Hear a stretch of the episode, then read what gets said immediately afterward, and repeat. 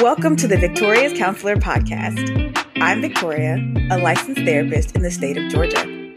This podcast discusses mental health, the intersection of science and scripture, and assists my listeners in walking in victory. Give me a follow on Instagram at the Victorious Counselor. And if you love what you hear, hit that subscribe button. Hope you enjoy.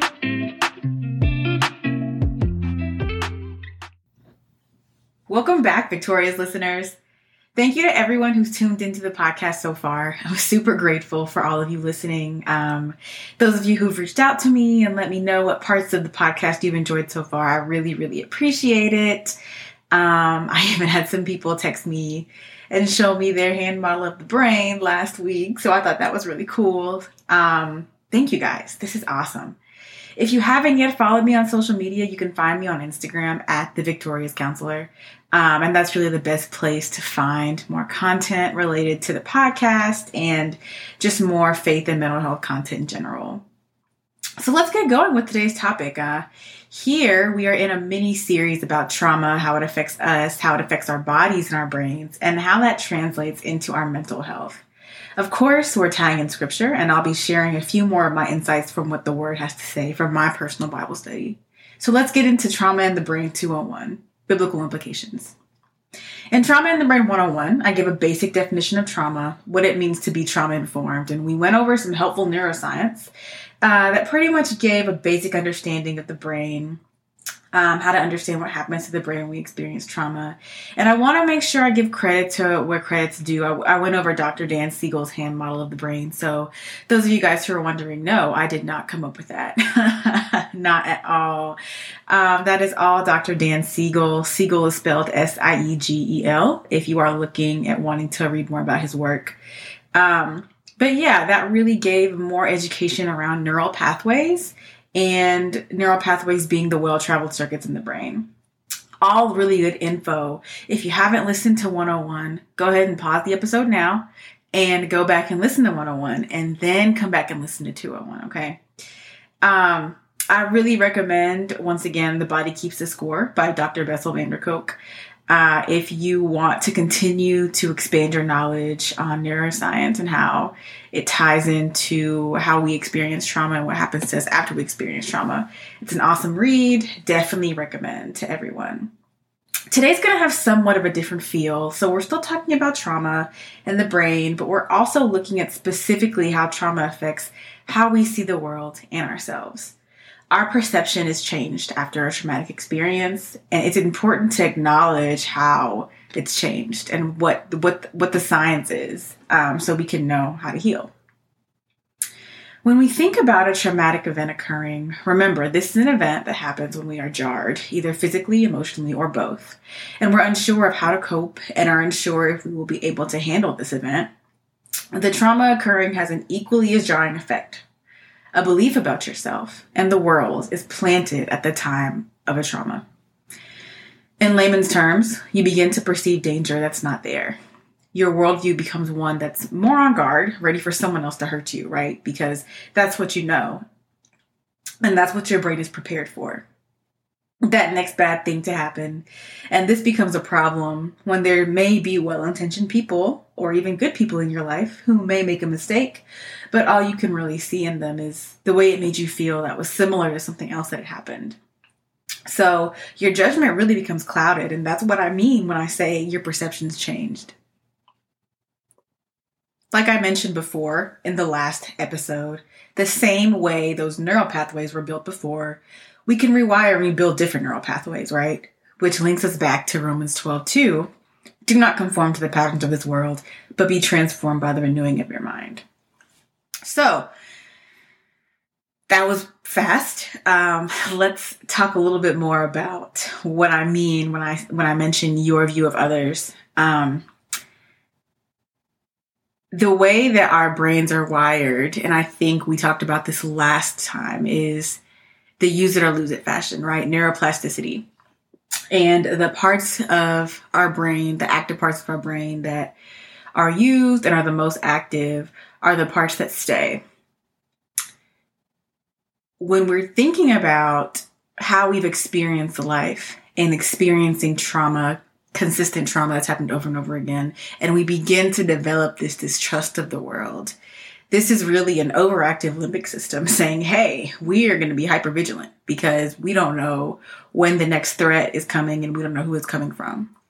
So we're always going to put people at arm's length. We're always going to be on guard and ready for someone to mess up and do something to us.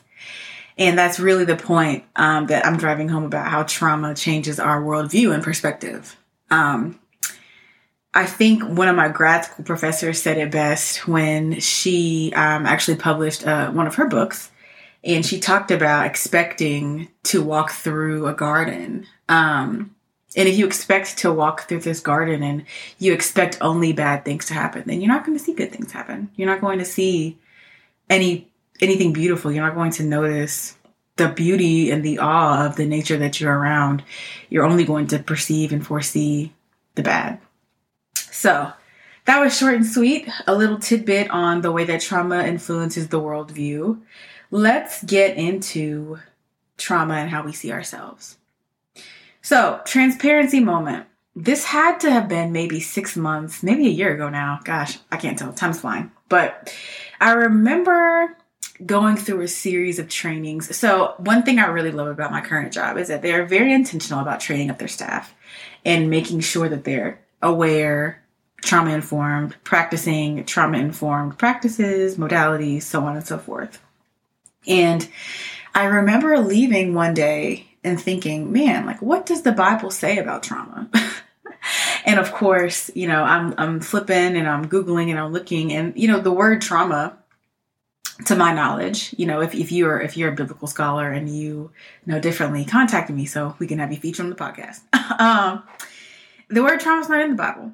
So I am thinking to myself, well, just because the word trauma is in the Bible doesn't mean that, you know, this is the end of the story. And I, was right about that part. My hunch was correct. And I found that not specifically trauma, but the effects of trauma you can definitely find them in the Bible, right? So I learned more and more about how trauma impacted our worldview, our perception of ourselves. And the Bible says a lot more than I realized. So if we're going to do a quick summary so we can move forward, trauma affects your self esteem, um, can lead to self efficacy issues, lack of belief in oneself. Um, I don't know how many of you all are familiar with the, the term the self fulfilling prophecy, but basically, what you expect is what you get. And that's what my grad school professor was getting t- getting at with that garden metaphor. Um, changes in socialization. So maybe after experiencing something traumatic, you don't want to be around others. You know, you feel like there's less control if if you're with people who are unpredictable or basically other people are unpredictable. So you stay to yourself more. You you stay inside. Maybe you isolate, and that that's unhealthy.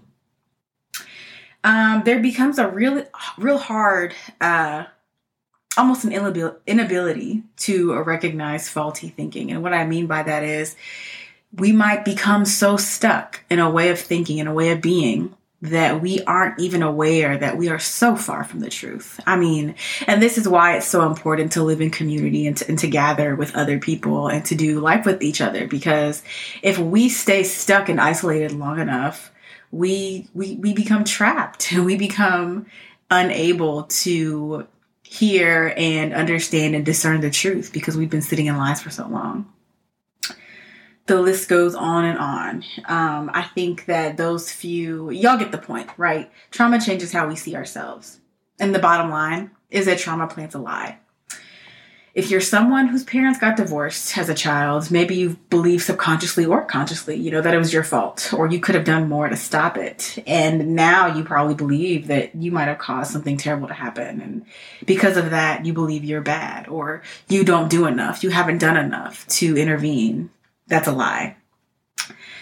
Maybe you experience sexual abuse, molestation, which typically occurs from a family member. Um, and you, you might experience some shame and guilt, thinking it was your fault, that you should have done more to stop it. When in reality, you, you probably did what anyone who wanted to survive that situation would do, right?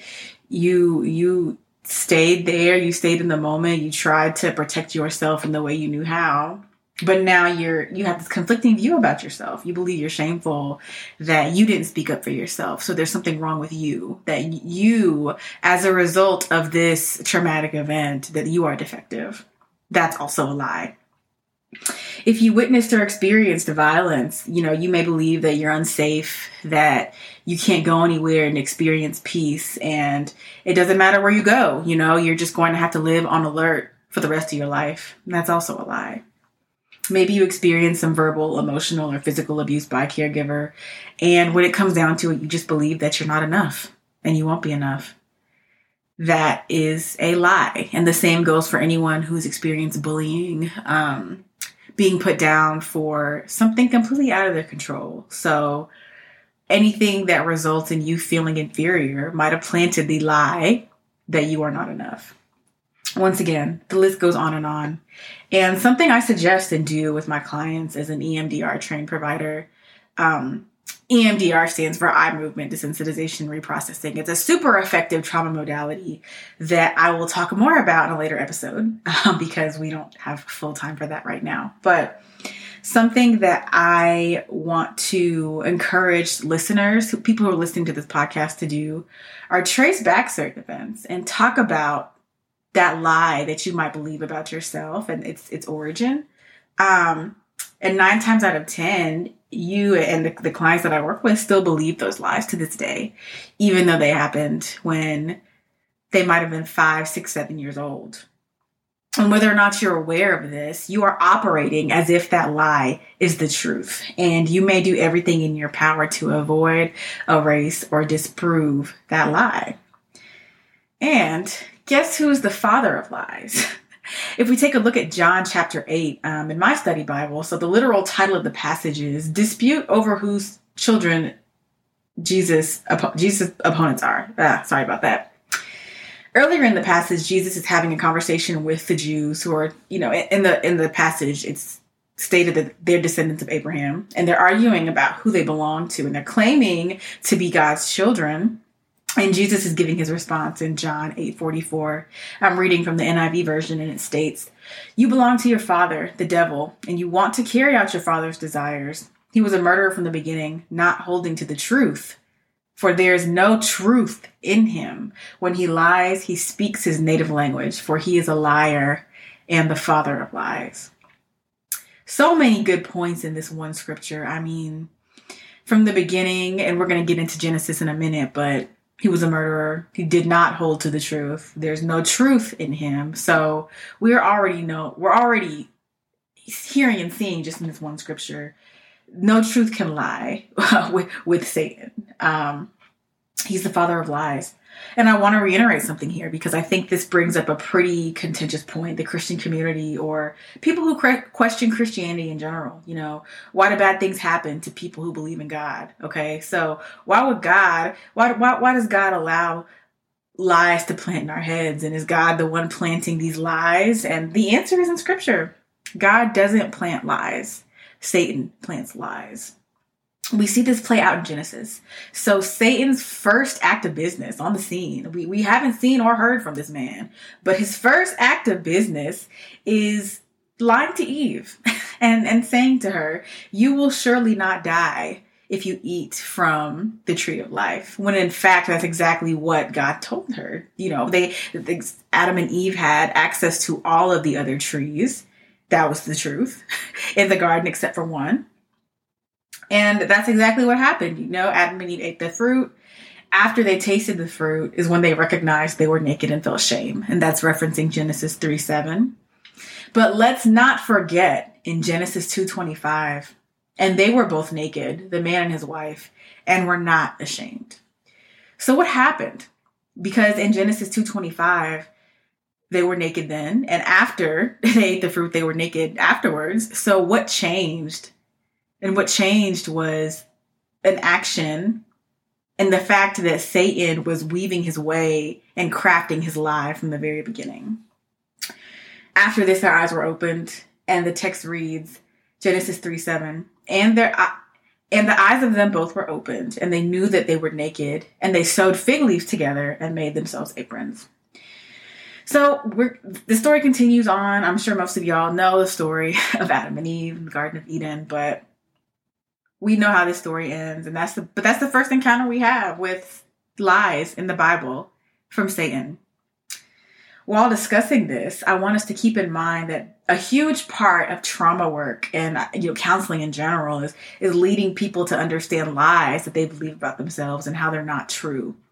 And yet, you know, I'm hearing people ask or some people say to me in response to hearing this or just conversations we've had in general, well, this is true to a certain extent. Something bad happened. I did experience this traumatic experience. I was raped. Somebody did abuse me. You know, we can't, we're, we're not going to skate around the truth. And I, I want to reiterate yes, I, I hear you. Something painful happened to you. I do not want to diminish this at all. Um, we will have an entire episode on dealing and coping and honoring um, those who've experienced the trauma. Um, I'm in the process of planning out um, episodes on modalities, what treatment looks like, you know, approaches or activities and exercises you can do at home. But for right now, you know, we're going to continue with with our topic today, and I want to caveat and say it's so personal and individual to everyone. And what I mean by that is because everyone experiences trauma differently, there's no one size fits all. Like this is how you're you're guided to healing for for trauma, and I want to make that clear, um, especially for those of you who are interested in starting therapy or want to go to a therapist. You know, there there's a part of the process that we're gonna have to trust and a part of healing we're going to have to trust and there's not a set yeah you know in eight sessions you're going to be healed so and there's also no way in one podcast episode that i can articulate everything that needs to be said about healing so we're going to save that for future episodes down the line but i did want to include some bible verses just to reiterate and reflect or speak to someone who's experienced something painful or trauma mentioned here in this podcast episode. Just a few that God put on my heart to share with you all. Um, Psalm 27:10 reads, "Though my father and mother forsake me, the Lord will remember me." And what I love about the ESV version, it states, "Though my father and mother forsake me, the Lord will hold me close." I think that that really gives me chills. In Matthew 5 4, it reads, Blessed are those who mourn, for they will be comforted. 2 Corinthians 5:17 reads, "Therefore, if anyone is in Christ, the new creation has come, the old has gone, the new is here."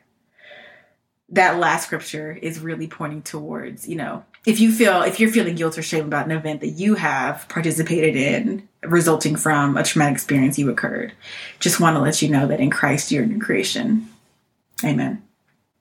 But I want to highlight one scripture that kept coming up for me um, as I was putting this together and thinking about my angle and, and my approach as I, as I tied together trauma and the Bible.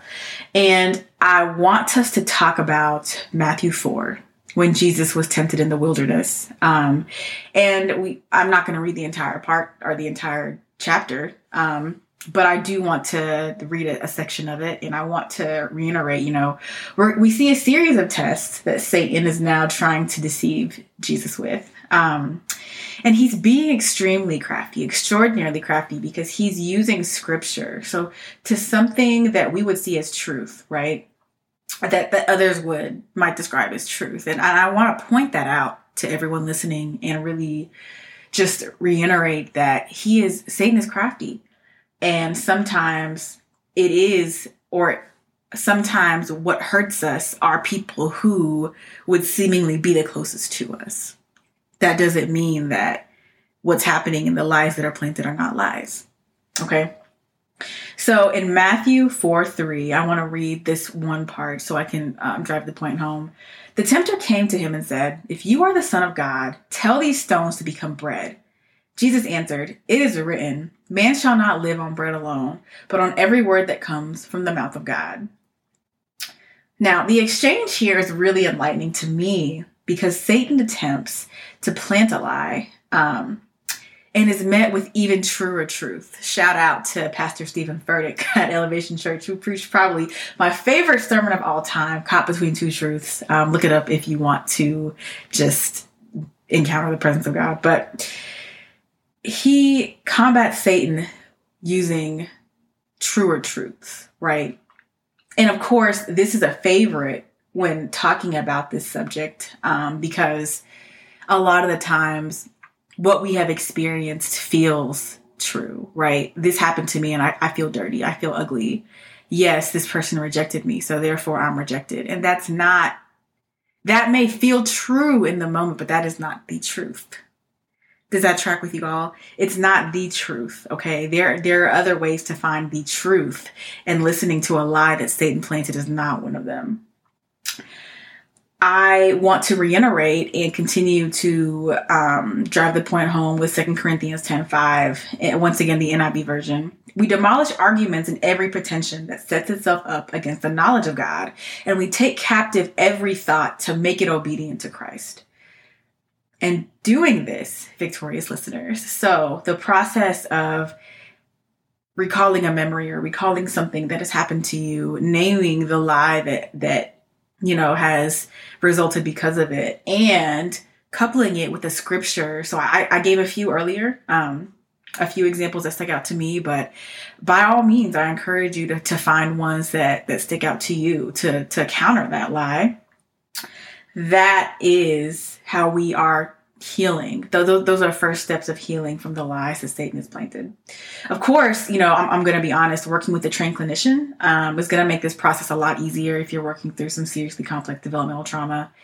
And I'm actually going to go ahead and say, you know, if, if you're someone who experienced persistent abuse, neglect, um, so on and so forth, definitely find a licensed clinician to help you walk through this because it's not something that I would recommend doing by yourself. Um, but also, you know, even if you haven't experienced those things, walk, walking through it with a licensed clinician who is trained to help you identify these lies and, and help you and equip you with the right tools and techniques to get through them, that's what's really going to change the game.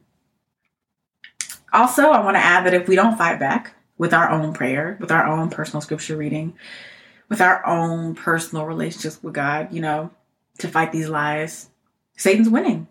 And that's that's point blank period. Um, it sounds ugly to say, and I know some of y'all are thinking, man, like that's not true. My God will fight all my battles for me. He already has victory, which I'm not arguing that point.